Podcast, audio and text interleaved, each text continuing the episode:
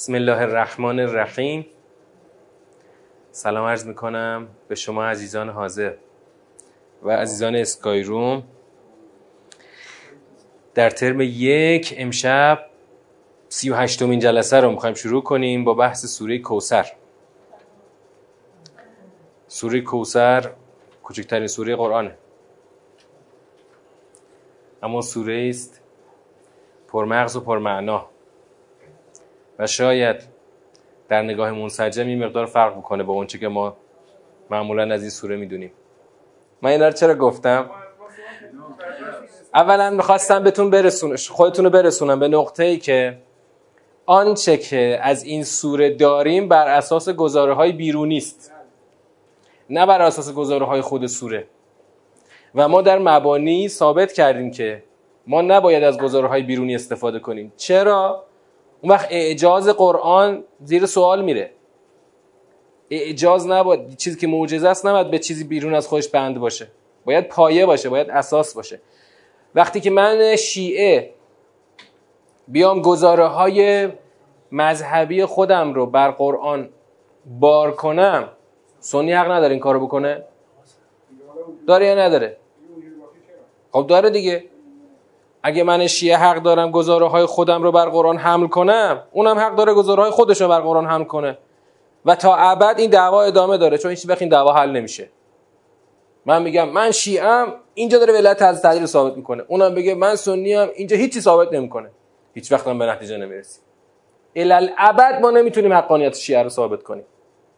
اما باید بریم روی حرفی که نه حرف من باشه نه حرف تو. حرف خداست. وقتی حرف خداست نه حرف من نه حرف تو. اینو خدا چی میگه؟ وقتی ببینیم خدا چی میگه خدا گام به گام طوری پیش می‌بره که جز نه تشیع جز یک آخه تشیع باز خیلی دایره بازتره. جز یک ولایت محض تمام بیچون و چرا مثل هم که در سوره صف داشتیم. از توش در نمیاد. تو سوره صف الان تو سوره صف من چجوری می‌خوام تشیع رو ثابت کنم؟ من سوره صف سوره صف دیشب یادتونه من از سوره صف می‌خوام الان تشیع ثابت کنم. به کجاش می‌خوام استناد کنم؟ دیدین توی سیاق سوم سیاق چهارم با محوریت حضرت عیسی رفتن جنگیدن پیروز شدن.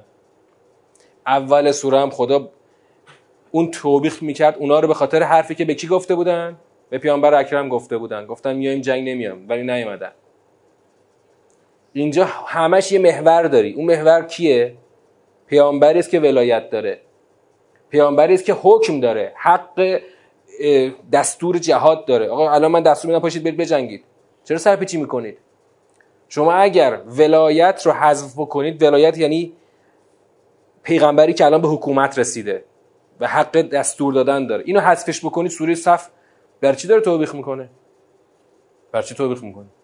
دقیقا یه پیغمبری این وسط باشه که دستور داده. شما لغو دستور کردید. حالا دارید توبیخ میشید و اگر هم این توبیخ رو جبران نکنید و یعنی از اون راه باطل خودتون برنگردید چی میشه؟ هیچی میرید جهنم. اون تو بخش تجارتش خدا گفت چی؟ تنجیکم من عذاب علیم. برای چی؟ اون عذاب علیم برای چی اومده؟ برای اینکه به حرف پیغمبر گوش نکردید. اگه پیغمبر فقط پیغمبر باشه و دستورش یعنی حرفش لازم الاتباع نباشه برای چی بره جهنم؟ خب الان من تشیعی که از سوره صف ثابت کردم شما تو عمرتون شنیدین همچین چیزی. قول میدم نشنیدید. ولی بدون اینکه اسم تشیع بیاد اون تشیع اینجا داره ثابت میشه که همش پیه پیغمبری است که دست دستور میده. دستورش هم لازم الاجراست. یعنی ولایت داره یعنی حق دستور داره. خب این الان اثبات ما. ببین ما به هیچ گزاره شیعی استناد نکردیم. اما داریم ولایت رو ثابت می‌کنیم. خب پس این مرام رو این روش رو همه جا داشته باشیم. همه جا داشته باشیم. تا اون محوریت قرآن که قائم به خودش یعنی چون کلام خداست. کلام خدا قائم به خود خداست. این محوریت و قائم بودن به خود خدا حفظ بشه. باید ببینیم چی از توش در میاد. مطمئن باشید. اونچه که از توش در میاد از اونچه که ما از قبل داریم و تصور می‌کنیم بهتر و کاملتره. آره. حالا تو همین سوره کوچیک می‌خوایم اینو ببینیم. پس الان گزاره های بیرونی رو همه رو می‌ذاریم پشت در بعدا باز میگردیم. ببینیم جور در میاد یا جور در نمیاد.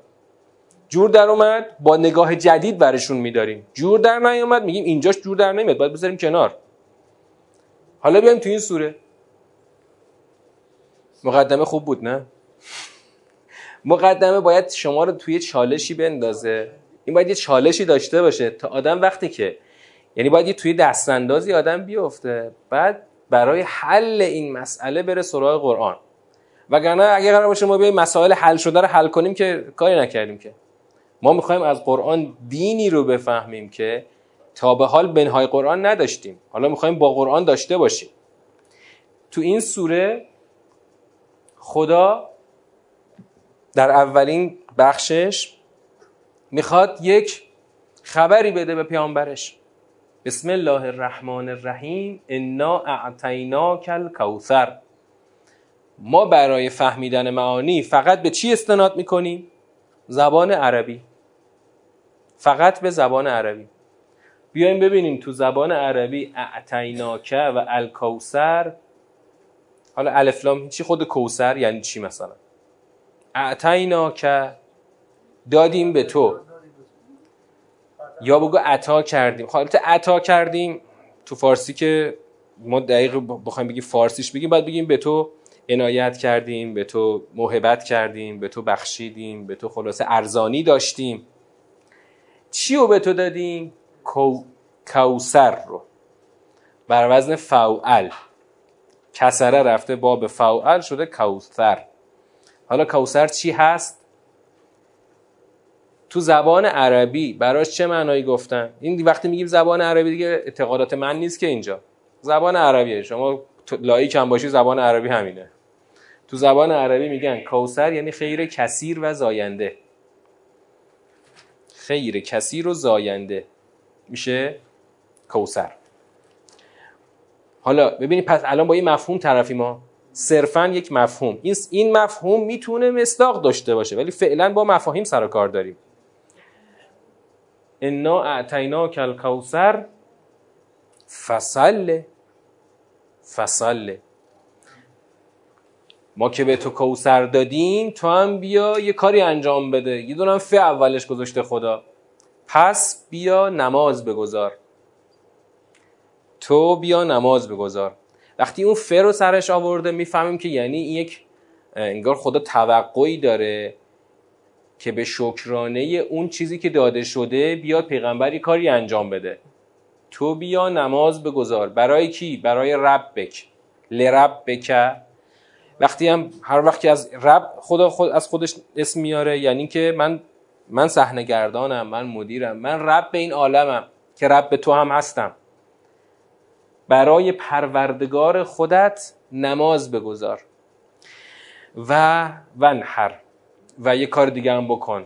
دستها را تا مقابل گلو بالا ببر. این ونحر دو تا معنی داره اون معنای دوم اشتباه اشکال نداره. می‌تونه باشه. اون معنای دوم می‌تونه باشه. یا مثلا قربانی کن. هر چی باشه که ما معنای اول رو ترجیح میدیم خب اینجا خداوند یه توقع داره و اینو به صورت امری گفته. امر کرده که نماز بگذار و نهر کن. خب وقتی دوتا معنا هست خب اونی که تناسب بیشتری داره. تناسب بیشتر با سله هست. آره بعضی اون معنای دوم گرفتن. ما الان معنای دوم رو غلط نمی‌دونیم چون منافاتی نداره. منافات نداره. اما تناسب با معنای اوله. تناسبش هم اینکه به کشتن شطور گفتن نه به خاطر اینکه شطور رو با چاقو زدن به گلوش می‌کشن. خب؟ حالا ون هر دست تا مقابل گلو آوردن هم هست. اینجا معنا خیلی برای ما تفاوت معنادار ایجاد نمی‌کنه. این فرق می‌کنه مثلا با اون آره مثلا با اون ادین سوری ما اون فرق می‌کنه. اینجا حالا یک عطفیست به فصله. اصلش رو فصله است. سله الان اصل میشه. حالا پس اینجا بیایم اینو ببینیم تا اینجا که خدا داره از پیغمبرش می‌خواد که من چون به تو کوسر دادم تو بیا نماز بگذار برای پروردگارت. اما بیایم سراغ آیه آخر. تا اینجا ببین ما قبل اینکه هنوز سراغ آیه آخر بریم اگر بپرسم از شما که فضای سخن چیه؟ فضای سخن چیه؟ از اینجا از آیه یک و دو ما فضا نمی‌تونیم استخراج کنیم. فضای خاصی چون یک موهبتی است از جانب خدا به پیامبر. زمینش معلوم نیست چیه. اون بعدش هم که امره. امریست باز از جانب خدا به پیامبر. تو بیا این کار رو انجام بده. امری هم نیستش که در مثلا بگیم یه امر خاص باشه. یه امر در یه موضوع خاص باشه. نماز بگذار. خب یعنی یک امر در فضای دین امر خاصی محسوب یعنی خاص به عنوان مورد خاص محسوب نمیشه. پس از این دوتا آیه ما هنوز فضایی استخراج نمی کنیم اما وقتی میایم سراغ آیه آخر ان شانعک هو الابتر قطعا بدخواه کین توز تو خودش بی دنباله است. اینجا قشنگ برای ما فضا میده که یه بدخواهی وجود داره که اون بدخواه اومده یک اتهامی زده. که خدا داره میگه خودشه. اون اتهامی که زده خودشه. خودش ابتره. اون بدخواه کینه توز خودش ابتره. مثلا شما بحثای دو نفر رو مشاجره دو نفر رو بشنوی. چیز ببخشید یه نفرشون رو بشنوید دو نفر با هم مشاجره کنن شما یه نفرش رو بشنوید مثلا این طرف رو بشنم که خودتی خودتی. می‌فهمی که اون یه چیزی گفته. این داره برمیگرده میگه خودتی. اینجا طرف یه چیزی گفته حالا خدا, خدا میگه خودشه. و اون جملهش هم خدا آورده. خودش ابتره. اون هوایی که تو الابتر هست هو الابتر یعنی خودش. خودش بی دنباله است بی عقبه است. خودش بی سرانجامه. ابتر همه معانی رو میده. یعنی طرف گفته تو ابتری خدا میگه خودش ابتره. اون کسی که بدخواه کینه توز تو هست خودش ابتره. فضایی که به ما میده اینه که اتهامی مطرح شده. اتهام رو خدا تو این جمله برمیگردونه. اما از این فضا میفهم که اون عطای اول سوره هم به خاطر این اتهام بوده. به خاطر این اتهام بوده. پس باید با این اتهام یه تناسبی داشته باشه. برای رد کردن این اتهام باید یه تناسبی داشته باشه. ببین اینایی که تا اینجا گفتم صرفا نگاه ساختاری است الان من فقط از ساختار کمک گرفتم. هنوز در واقع من, من اینجا الان مرحله اول و دوم طی کردم. منتها چون سوره یک سیاق بیشتر نیست در واقع خیلی مشخصه که خب ما فقط با یک سیاق سر کار داریم و یه سیر خیلی ساده. از یک خبر شروع میشه به دنبال اون خبر یک امری اومده که با ف عطف شده به اون امر چه به اون خبر. بعدم که یه جمله اضافه شده که خودش ابتره. پس اگر مثلا بخوایم تو ساختار نگاه کنیم ساختار خیلی ساده داره. اما الان می‌خوایم که وارد تحلیل بشیم. سوره خیلی کوتاهه اما تحلیلش حرف داره. حرفش هم باز تحلیلی که می‌خوایم انجام بدیم هم باز بر اساس چیه؟ بر اساس ساختاره. تحلیلی بر اساس ساختاره. منتها تحلیلی است که دو تا چهار خیلی ساده و روان میریم جلو. ببینید تو این نمودار اگه ببینید خب اون جمله فصله در واقع زیل انا اتیناکه اومده. این تو نمودار اون آیه آخر اشتباهی تکرار شده؟ آره این تو بکنم تو چاپای بعدی درست شده. فایلی که من دارم مال چاپ اوله. بعدا این درست شده. خب پس در واقع ببین این وقتی اونو داره به اون ارجاع میده یعنی اینکه به تناسب این اتهامی که مطرح شده خدا اون عطای کوسر رو به پیغمبر داده. خب؟ حالا گام به گام میریم جلو ببینیم به کجا می‌رسیم. من می‌خوام شما رو بیارم توی یک نمودار خیلی ساده که بارها ما این تیپ نمودارها رو داشتیم. نموداری میگیم چی؟ در واقع جاخالی براش درست می‌کنیم. این جاخالی ها رو می‌خوایم پر کنیم. چجوری جاخالی می‌ذاریم؟ میایم عناصری که داریم میچینیم. اتفاقا این نمودارم تو چاپ اول اشتباه چاپی فاحشی داشت که بعدا تو چاپ های بعدی درست شد. الان اینجا اون غلطش رو می‌بینید اونایی که داریم میچینیم. بعد اونایی که نداریم رو پر می‌کنیم با تقابل. قرینه تقابل. ببین قرینه تقابل خیلی ساده است. آنچه که داریم میریزیم تو نمودار آنچه که نداریم و خودمون جاش پر می‌کنیم. بخش اول بالاخره خطاب اصلی سوره با پیامبر اکرمه. پیامبر اکرم البته اینجا تو نمودار یه دشمن بدخواه باید اینجا اضافه بشه تو اون چاپای جدید درست شده. یعنی ردیف اول پیامبر ردیف دو جبه هست دیگه. طرف مقابل میشه اون شانع بدخواه. بدخواه کینتوز دشمن پیامبر میشه. خدا به پیامبر چی داده؟ داره میگه من به تو کوسر دادم. این که به دشمن چی داده یا چی گرفته رو خدا نگفته. جا خالی. بعد درباره دشمنه خدا گفته که خودش ابتره. پس برای پیامبر جا خالی. پس اولا یه چیزی رو می‌فهمیم. هنوز قبل که جا خالی رو پر کنیم می‌فهمیم که آنچه که به پیغمبر داده شده به خاطر اون پر کردن اون خلایی است که او اون دشمنه به زعم خودش به پیامبر اکرم نسبت داده. او گفته تو ابتری حالا خدا می‌خواد اون اتهام رو اولا به خودش برگردونه و یه چیزی به پیغمبر بده که از ابتر و غیر ابتر خیلی بالاتر در یه فاز خیلی بیشتری جبران می‌کنه. خب الان اگه این نمودار پر شدهش رو بخوایم مثلا چی کنیم؟ که البته پر شدهش اینجا اشتباهه. اون دشمن رو اول اضافه کنید تو ردیف دوم. دشمن پیامبر ردیف اول خب خدا به پیغمبر کوسر داده پس ابتر نیست. به دشمنه کوسر نداده پس خودش ابتره. یعنی خدا می‌خواد ابتر بودن رو بیاره حول داشتن یا نداشتن کوسر پیغمبر چون کوسر داره ابتر نیست و اون دشمن بدخواه چون کوسر نداره خودش ابتره. ببینیم کوسر چیه که اگر داشته باشی ابتر نیستی و اگر نداشته باشی حتما ابتری. خب کوسر رو اول دیدیم معنا کردیم به خیر کثیر و زاینده. ببینیم تو کوسر چی هست که خدا با دادنش به پیامبر اولا پیامبر دیگه ابتر نیست و ثانیا هر کس کوسر نداره که این دشمنه الان کوسر نداره خودش ابتره. کوسر چیه؟ خیر کثیر و زاینده. بیایم روی مفهومی خود تاکید کنیم و تمرکز کنیم. شما اگر یه عنصری رو داشته باشی که دائما در حال زایش باشه. دائما در حال افزایش باشه. بعد این چه اون چه ویژگی به شما میده؟ این ویژگی رو به شما میده که شما هر چقدر هم الان فاقد یک موقعیت یک وضع خوب یک وضعیت خوب بهتر و مطلوب باشی بگو همون موقعیت مطلوب. الان فاقد موقعیت مطلوب باشی. با داشتن اون عنصر زاینده می‌تونی برسی به یک نقطه ای که اون کسی که عنصر زاینده رو نداره هرگز به اون نقطه نمی‌تونه برسه.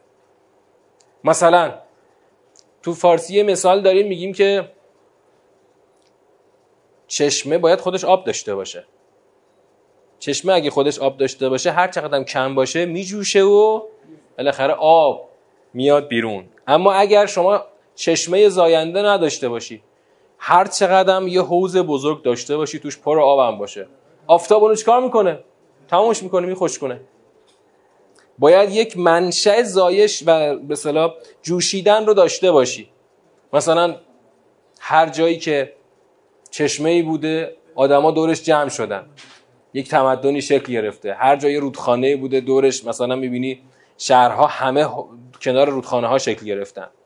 حالا بیایم تو مسائل تو مسائل مهم تو مسائلی که باعث که خیلی دعوا بر سر بود و نبود و بر سر چیه؟ گسترش بر سر بر سر اینه که آقا بالاخره یک مثلا ندای جدیدی اومده. این قرار در جهان تنین انداز بشه. نیاز به چی داره؟ قطعا نیاز به یک چشمه زاینده داره. وگرنه با یک عده اندک شما نمی‌تونی یک ندایی رو جهانی بکنی. مثل سلام فرمانده. آره مثال خوبیه. اما برعکس اونهایی که چشمه زاینده ندارن اما عوضش خیلی چیزهای دیگر رو دارن. بیایم ببینیم که آیا می‌تونن تبدیل به یک موضوع جهانی و فراگیر بشن. ممکنه ممکنه بعضی از عناصر زاینده رو اونا هم داشته باشن. جبهه مقابل بگو شانه بگو اون بدخواه کینتوز اون جبهه مقابل پیامبر. ممکنه اونم بعضی عوامل رو داشته باشه. مثلا مثلا که تو سوره های مختلفی این اومده. همین موضوع مثلا نسل. موضوع نسل خدا به همه داده. آقا مثلا الان همین الان امروز تو سرزمین های اشغالی دعوا سر نسل هست. یکی از بحران های صهیونیستا اینه که نه تولید مثلشون خیلی کمتر از فلسطینی هست. یعنی تو اون دایره کوچیک اینکه کی جمعیتش زایشش بیشتر باشه موضوع مهمی میشه. یعنی شما مثلا هر چقدر ثروت داشته باشی اگه نتونی نسل های آینده رو تولید بکنی بعد از دو نسل تموم میشی دیگه. الان این بحران توی کلا دنیای غرب چه اروپا چه آمریکا یه بحران جدیه. اینکه نمی‌تونن نسل بعدی خودشون رو به مقدار کافی تولید کنن. چون آدما انگیزه ندارن برای زاییدن بچه و بچه آوردن. اما موضوعی نیست که انحصاری باشه به مثلا به ما تعلق داشته باشه. نسل خدا اونا هم برن زاده ولدشون زیاد کنن خدا بهشون بچه میده. و برو هند ببین چقدر زاده ولد دارن. ببین تو کشور هند مثلا زاده ولد همه این هندوها و بیدینا همه زاده ولد دارن. پس موضوع انحصاری نیست. اصلا انحصاری نیست. آقا هر کی زاده ولد بره سراغش خدا بهش بچه میده بچه نه جمعیت زیاد میشه. هر کی هم بره سراغ زندگی فردی خود به خود چی میشه؟ زاد و ولد کم میشه. پس پس از این مثال می‌خوام به کجا برسم؟ به این برسم که این موضوع انحصاری نیست که به پیغمبر مثلا خدا بده به اونجیا نده. نسل خدا به همه میده. هر کی احتمام کنه بر زاد و ولد بر نسل زیاد کردن نسل می‌تونه نسلش رو زیاد کنه. بعد و ممکنه بازی عوامل دیگه هم داشته باشن. مثلا ثروت زیاد داشته باشن. الان این دشمن بدخواه کینه توز مگه جبهه اینا جبهه ثروت نبوده؟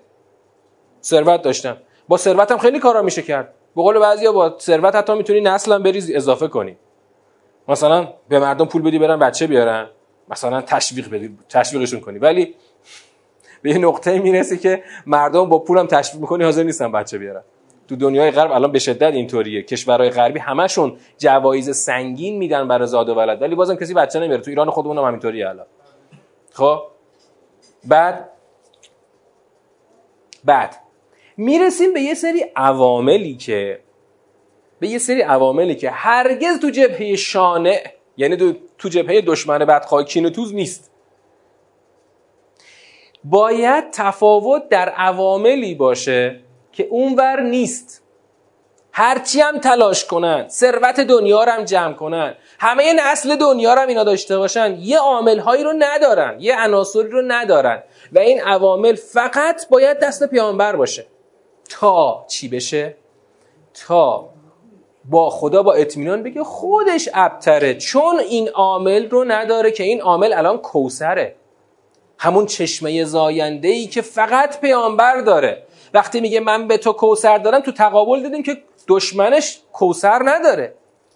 و این عامل می‌تونه عامل زایش دائمی پیامبر و جریان پیامبر تا تا کجا؟ تا فراگیری در عالم. تا فراگیری در عالم این عامله که کار رو جلو می‌بره و می‌تونه به اون نقطه فراگیری همون که خود تو سوری صف خوندیم لیظهره علی الدین کله ولو کره المشرکون. این چجوری؟ البته اونجا دیدیم که راهش باید مؤمنین اهل جهاد باشن. اما قبلش که به اون عوامل بیرونی برسیم اینجا تو یک سوره که بحث بنیادی رو خدا داره مطرح می‌کنه باید یه عاملی باشه که به پیغمبر داده اون عاملو که هرگز به دشمنش نداده. پس با این نگاه می‌خوام الان یه جمله خیلی واضحی رو بگم. اصلا دعوا سر نسل نیست. اصلا دعوا سر نسل نیست. ببینید توی تدبر ما اول باید مسئله رو درست تشخیص بدیم. الان مسئله اینه که یه جبهه‌ای که جبهه پیامبره کوسر داره یه جبهه‌ای که دش... جبهه دشمن پیامبره کوسر نداره. آنها به خاطر نداشتن کوسر ابترند. هو ابتر یعنی خودش ابتره برای اینکه یک اتهامی زده. الان پس دعوا سر چیه؟ این دو عامل کوسر داشتن یا نداشتن ابتر بودن یا نبودن. خب این دو عنصر. پیغمبر چون کوسر داره ابتر نیست و دشمن چون دشمنی که خودش ابتره به خاطر اینه که کوسر نداره. یه چیزی رو پس دوباره برگردیم به یه پله عقب‌تر. می‌خوایم سوره رو بفهمیم و می‌خوایم باورهای خودمون رو قرآن هم کنیم؟ من دارم قرآن میگم. من می‌خوام سوره کوسر بخونم. اگه من می‌خوام سوره کوسر رو مثل منبر بگم منبر سوره کوسر رو صد هزار بار شنیدید. اما مطمئن باشید یک بار کسی به این به همین چینش ساده توجه نکرده. ما می‌خوایم قرآن رو بفهمیم. نه باورهای خودمون رو بر قرآن هم کنیم. اگر شما کار ما رو غلط می‌دونید ما که اصراری نداریم که. اگر کار ما غلطه ما هیچ اصراری نداریم. من من در من در مقابل قرآن نه مسلمانم نه شیعه. من مخاطب محضم. من یک مخاطب محضم. گوش و چشمم باز می‌کنم ببینم خدا چی گفته. از قبل از اینکه وارد سوره بشم هیچ باوری رو ندارم با خودم. می‌ذارم خدا برای من باور بسازه. برای چی من این ورودو پیدا کردم؟ برای این که می‌خوام یه لحظه به خودمون مهلت بدیم. آقا یه لحظه به خودمون مهلت بدیم. ذهن ما مستاقیه اصلا. ببینید ذهن ما مستاقیه چرا؟ بله آدم ها خود به خود ذهنشون اول مستاقیه تو دوره دبستان به بچه با مستاق درس میدن. تو دوره متوسطه یه خورده میان بالاتر. مفاهیم بهش میدن. فرمول یاد میدن. میگن هر چیزی باید بره تو فرمول. حتی جمع زوایای مثلث که میشه 180 درجه بعدا تو دبیرستان براش فرمول سینوس کوسینوس در میارن که میگن این فرمول برای همه مثلثات جور در میاد. خب؟ همون قاعده که تو مثلا دوره ابتدایی با دو تا عدد یاد میدن بعدا تو دبیرستان براش فرمول میگن. همونو با فرمول میگن. پس برای هر چیزی میاد فرمول میده. خدا تو قرآن کلا مفهومی کار می‌کنه. برای همینم گفتم تو قرآن یک بارم اسم حضرت علی نیورده چرا؟ خدا نمی‌تونست یه جای قرآن اسم حضرت علی بیاره. اینقدر دعوای شیعه و سنی سر اینکه چرا اسم حضرت علی قرآن نیامده درست نمی‌شد. خدا می‌تونست این کارو کنه. یعنی برای حکمتی نکرده. خدا می‌تونست تو قرآن اون جایی که مثلا سراحتا داره از یک گروهی صحبت می‌کنه اسمشون رو می آورد وقت تو شأن نزول میری این فلانیه بوده ها. این همون فلانیه بوده. بعد که همین شأن نزول رو گذاشتن روی اون سوره اصلا دیگه سوره از حیز انتفاع ساقط شده. تو این سوره خدا نمی‌تونست اسم هست فاطمه رو بیاره؟ نمی‌تونست. یا می‌تونست؟ اما یه حکمتی پشتش هست یا نه؟ که بعد ما تا ابد ما شیعه ها بگیم سوره حضرت زهراست اونها هم بگن نخیر حضرت زهرا نیست. مگه دعوا سر اسمه؟ تا مفهوم بین ما جا نیفته الالعبد این دعوا حل نخواهد شد. بعدش نکتهش چیه؟ وقتی که شیعه میاد فقط روی اسم حضرت علی تمرکز می‌کنه وقتی رو مفهوم ولایت تمرکز نمی‌کنه هر ننه قمری که از ننش قهر می‌کنه میاد میشه اسم خودش می‌ذاره شیعه حضرت علی. ولو اینکه گفتم بره با ملکه انگلیس بشینه فالوده بخوره خودش اسم خودش می‌ذاره شیعه. خب؟ بره با صهیونیستا بشینه همکاسه بشه بازم اسم خودش می‌ذاره شیعه. میگه چرا من ب... من اشهد ان علی ولی الله چون ولی دعوا سر اسم نیست که. دعوا سر اون مفهومه. اگه خدا می‌خواست اینجا از اسم از عنوان صحبت کنه می‌تونه صحبت بکنه. بر یه حکمتی خدا داره یک مفهومی رو توضیح میده. اون مفهوم رو اگر درست بگیریم مصداقش خودش روش مصداقش خودش پیدا می‌کنه مفاهیم درست. همونطور که میگم شما اگر ولایت رو درست جا بندازی اصلا نمی‌خواد هی تسر مصداقش باش با طرف دعوا کنی که حضرت علی بود یا آقا اصلا حضرت علی نه ابوبکر نه عمر نه حضرت علی الان که در حیات نیستن که. الان حیات ظاهری همه تمام شده قرنها گذشته. الان ولایت کجا ثابت میشه؟ من که بیام به حضرت علی خودم رو بچسبونم که الان امر و نهی نمی‌کنه. و قبول یا رد ولایت او چیزی رو عوض نمی‌کنه. ولایت کجا به خودشو نشون بده؟ ها؟ یه میدانی باید باشه ولایت خودشو نشون بده یا نه. میدانش کف میدان جهاده. تو سوره صف دیدیم. تو میدان جهاد اومدی اون وقت شما ولایت مداری. تو میدان جهاد نیومدی بشین تو ابد. من کنت مولا فهاز و علی و مولا. برو بالا منبر در فضائل حضرت علی. هی منبر برو منبر برو. چی عوض میشه؟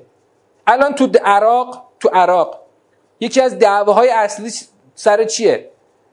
دعواهای دائمی بین کسانی که اصلا مشیشون مشی سازش با دشمنه. ولی میرن بالا منبر شروع می‌کنن کوبیدن ابوبکر و عمر و عثمان تو کشوری که هم سنی زندگی می‌کنه هم شیعه. فقط کارشون اینه که دعوای شیعه سنی رو دائم تنورش رو داغ نگه دارن. اخیرا ندیدین که پول دادن برای هست زهرا فیلم بسازن؟ همین شیعه ها انگلیسی؟ بانوی بهشت.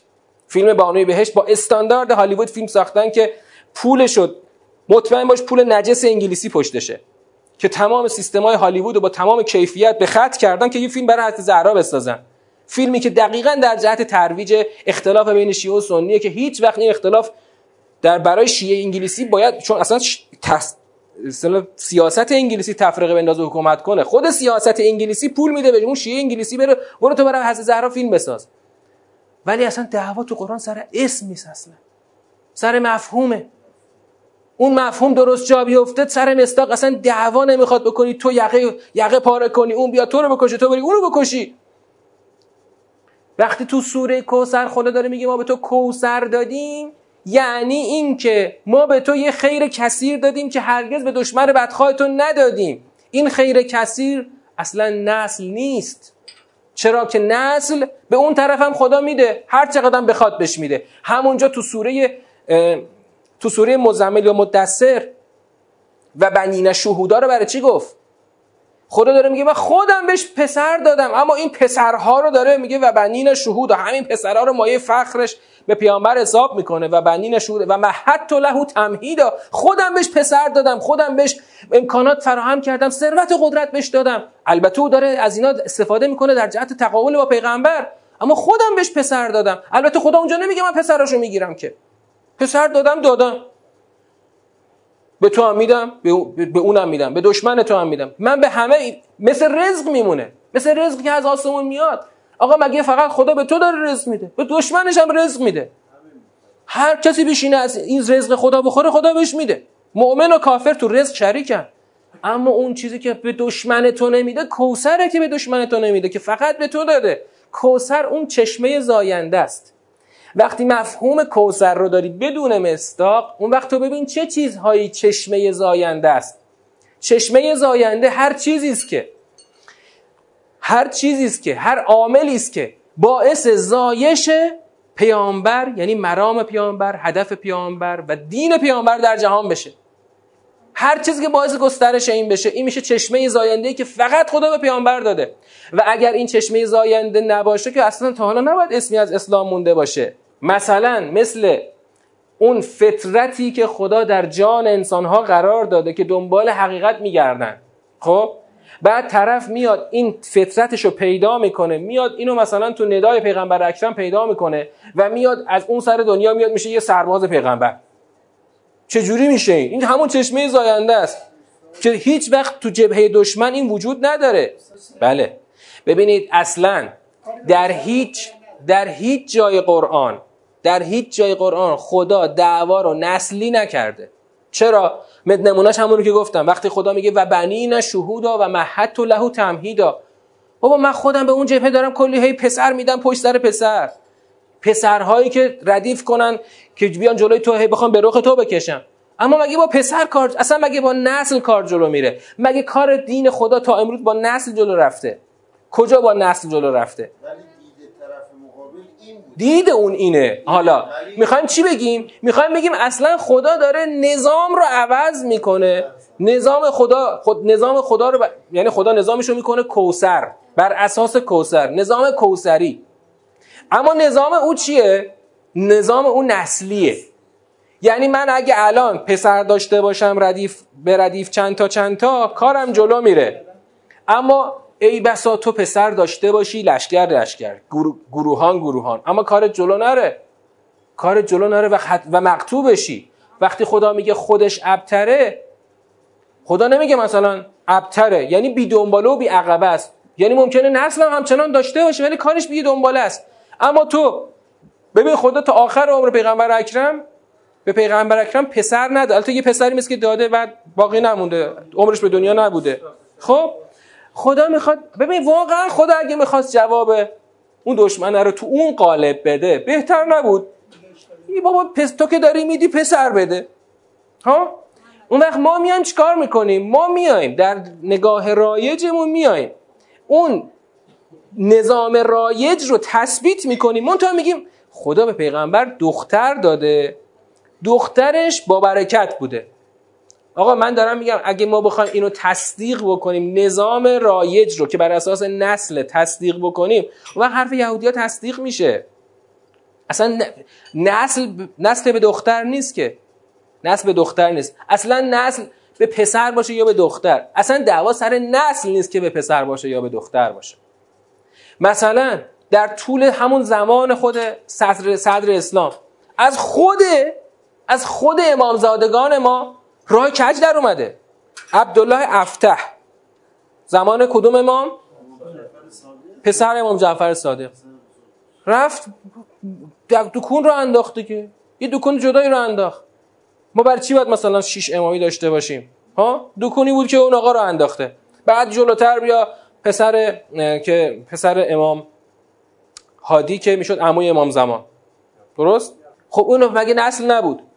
اما ما ما فکر می‌کنیم هر کی نسل پیغمبر بوده دیگه این الان سید بلافصل پیغمبره که الان دیگه صاف داره میره تو هدف. نه اینطور نیست. و در زمانه خودمون این همه سید داریم که رای کج دارن میرن. چرا که اصلا نسل هیچ تضمینی برای بقای شما در یک مسیر برای شما ایجاد نمی‌کنه. هیچ تضمینی ایجاد نمی‌کنه. من بابام کی بود؟ از گیرم که پدر تو بود. فاضل از فضل پدر تو را چه حاصل. بیا الان دعوای همین امروز حوزلمی می‌دونید سر چیه؟ همین امروز حوزلمی می‌دونید دعوا سر چیه؟ دعوایی که رسانه ای نیستا. سر پسر آقای پسر یا نوه آقای بروجردیه. نوش میشه دیگه چون نسل میشه. آره نوش میشه.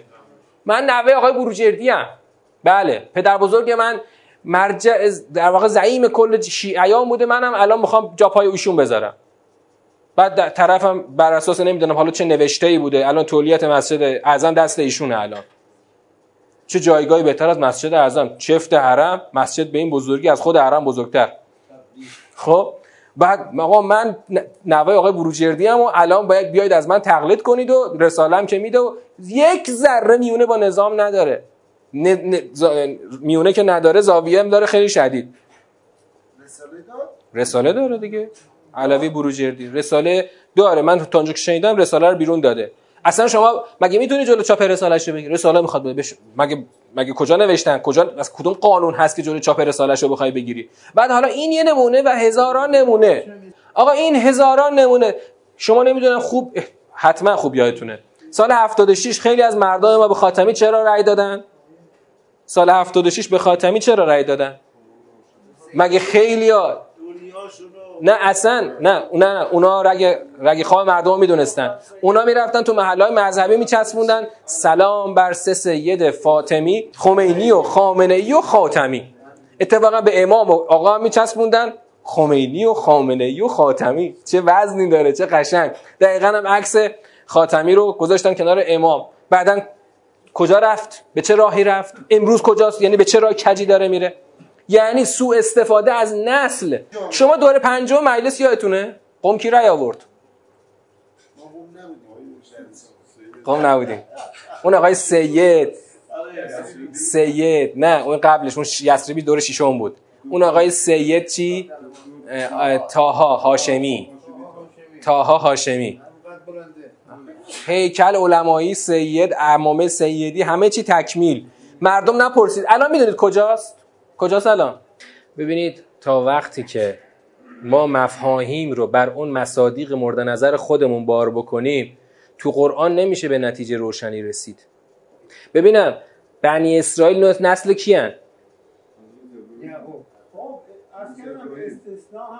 استثنا نیست که آخه استثنایی که اکثریت شده الان.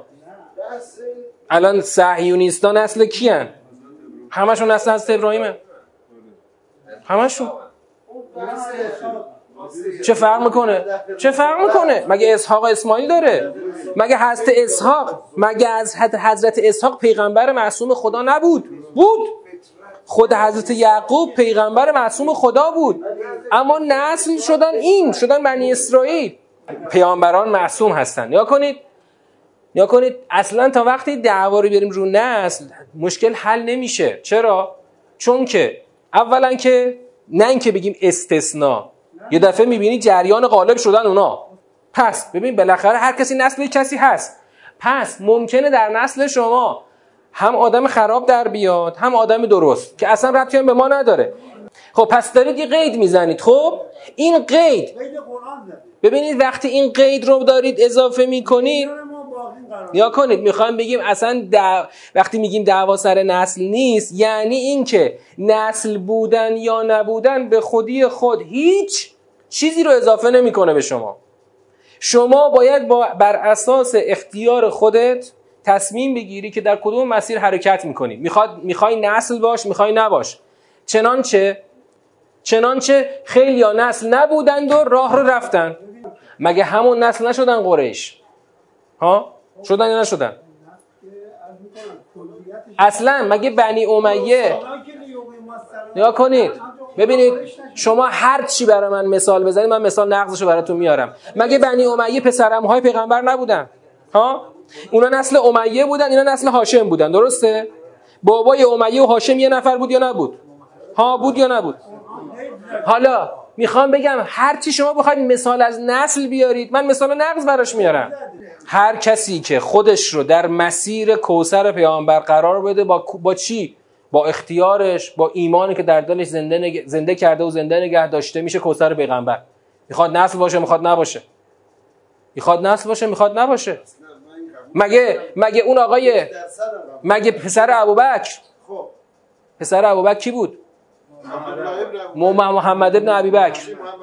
حضرت علی دربارش چی گفت؟ آها آها. نه ببین پس. پس تو پسر پ... ابوبکر هم باشی اگر اراده درست رو به خرج بدی پ... حضرت علی دربارش گفت پسر ابوبکره. پس... گفت پسر منه از نسل ابوبکره. محمد گفت پسر منه از نسل ابوبکره. خب؟ پس اصلا به نسل نیست. تو پسر ابوبکر هم که باشی اگه راه درست رو بری میشی پسر حضرت علی. خب؟ اما اگه پسر خود امام معصوم باشی میشی عبدالله افتح. خب؟ پس پس اصلا این اون چیزی که اینجا دخیله اینه که شما خودت رو در مسیر کوسر پیامبر قرار بدی. من اون وقت که اون به چی بستگی داره؟ به اراده من بستگی داره. من باید اراده کنم در مسیر کوسر پیامبر باشم. اگرم اراده به خرج ندم نخواهم بود. چنانچه این همه سید که به فنا رفتند این همه سید به فنا رفتن در طول تاریخ زمان خودمون. از خود زمان پیغمبر اکرم تا الان. این همه سید به فنا رفتن یعنی به گمراهی و تباهی رفتن. آها چه جوری این همه سوره قرآن راهش داره نشون میده دیگه. این همه سوره قرآن راهش چیه؟ آقا تو بیا مثلا بیا اینطوری اهل نمازی که سوره اون گفته. بیا اینطوری اهل جهادی که سوره صف گفته. بیا اینطوری اهل کلا اهل رفتن راه درست تو این همه سوره ها خب این همین. خب پیغمبر داره نشون میده قرآن. یا کنید یه چیزی تو باورهای ما یه چیزی تو باورهای ما نهادین است اون چیه؟ اون اینکه آقا یه سری عواملی همیشه هستن که خارج از اختیار ما هستن. خب؟ خیلی از این عوامل هستن که راه ما رو به خیر یا به شر کج می‌کنن. یکیش هم نسله. ما در باورهای خودمون واقعا به نسل خیلی به عنوان یک عامل جبری که خدا قرار داده. برای بعضیا گذاشته برای بعضی هم نذاشته بها میدیم. در حالی که از اول قرآن تا آخر قرآن میری جز عوامل اختیاری که من با اراده خودم باید اختیار کنم هیچ عامل جبری در مسیر شقاوت یا سعادت انسان نقش نقشی نداره. هیچ عاملی.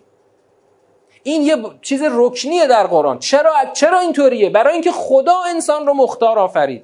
اگر قرار بود انسان هم مثل حیوان مجبور باشه به یه امور جبری که دیگه انسان انسان نبود. انسان هویتش به اختیاره.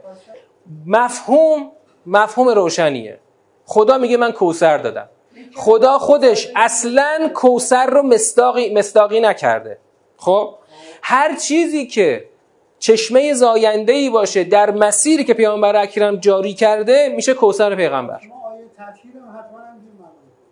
ما اول شیعه بودن خودمون رو بر قرآن حمل نمی کنیم از قرآن میریم تا شیعه بشیم. وقتی شیعه بودن خودمون رو بر قرآن حمل کنیم آن دیگری که سنیست او هم حق داره سنیگری خودش رو بر قرآن حمل کنه.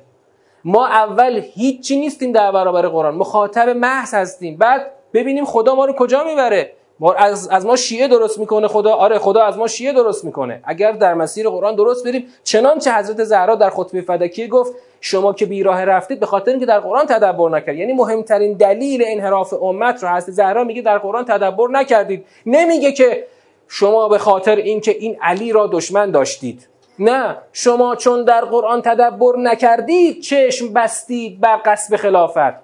اگر در قرآن تدبر می‌کردید بر قصد خلافت چشم نمیبستید.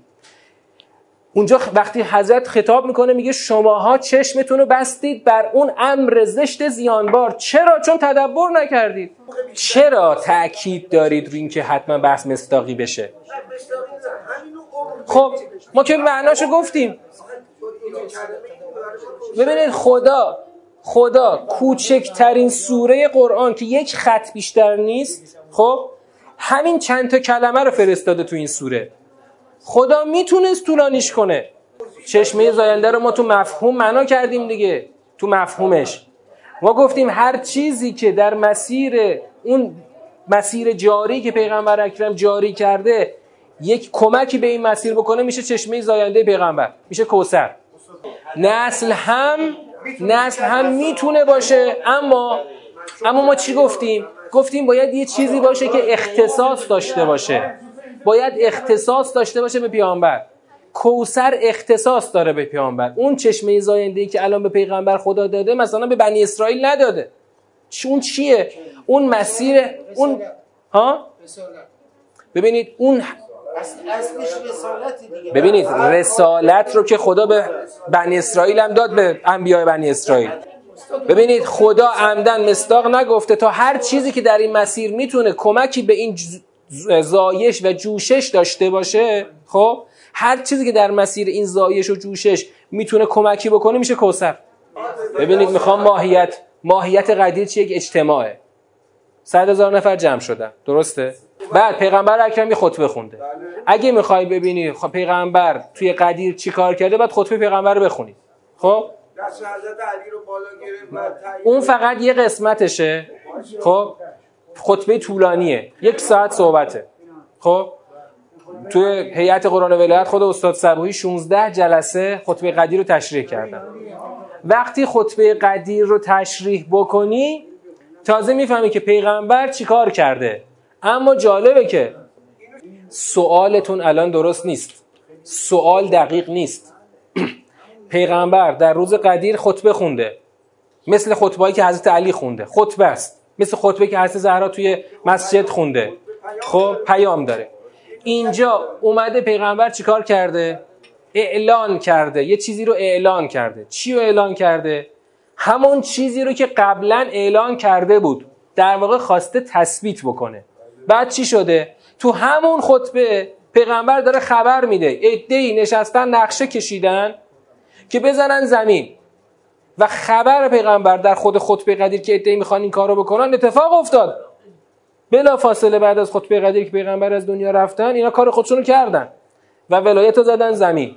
پس بود و نبود قدیر خب جریان مخالف رو چیکار نکرده؟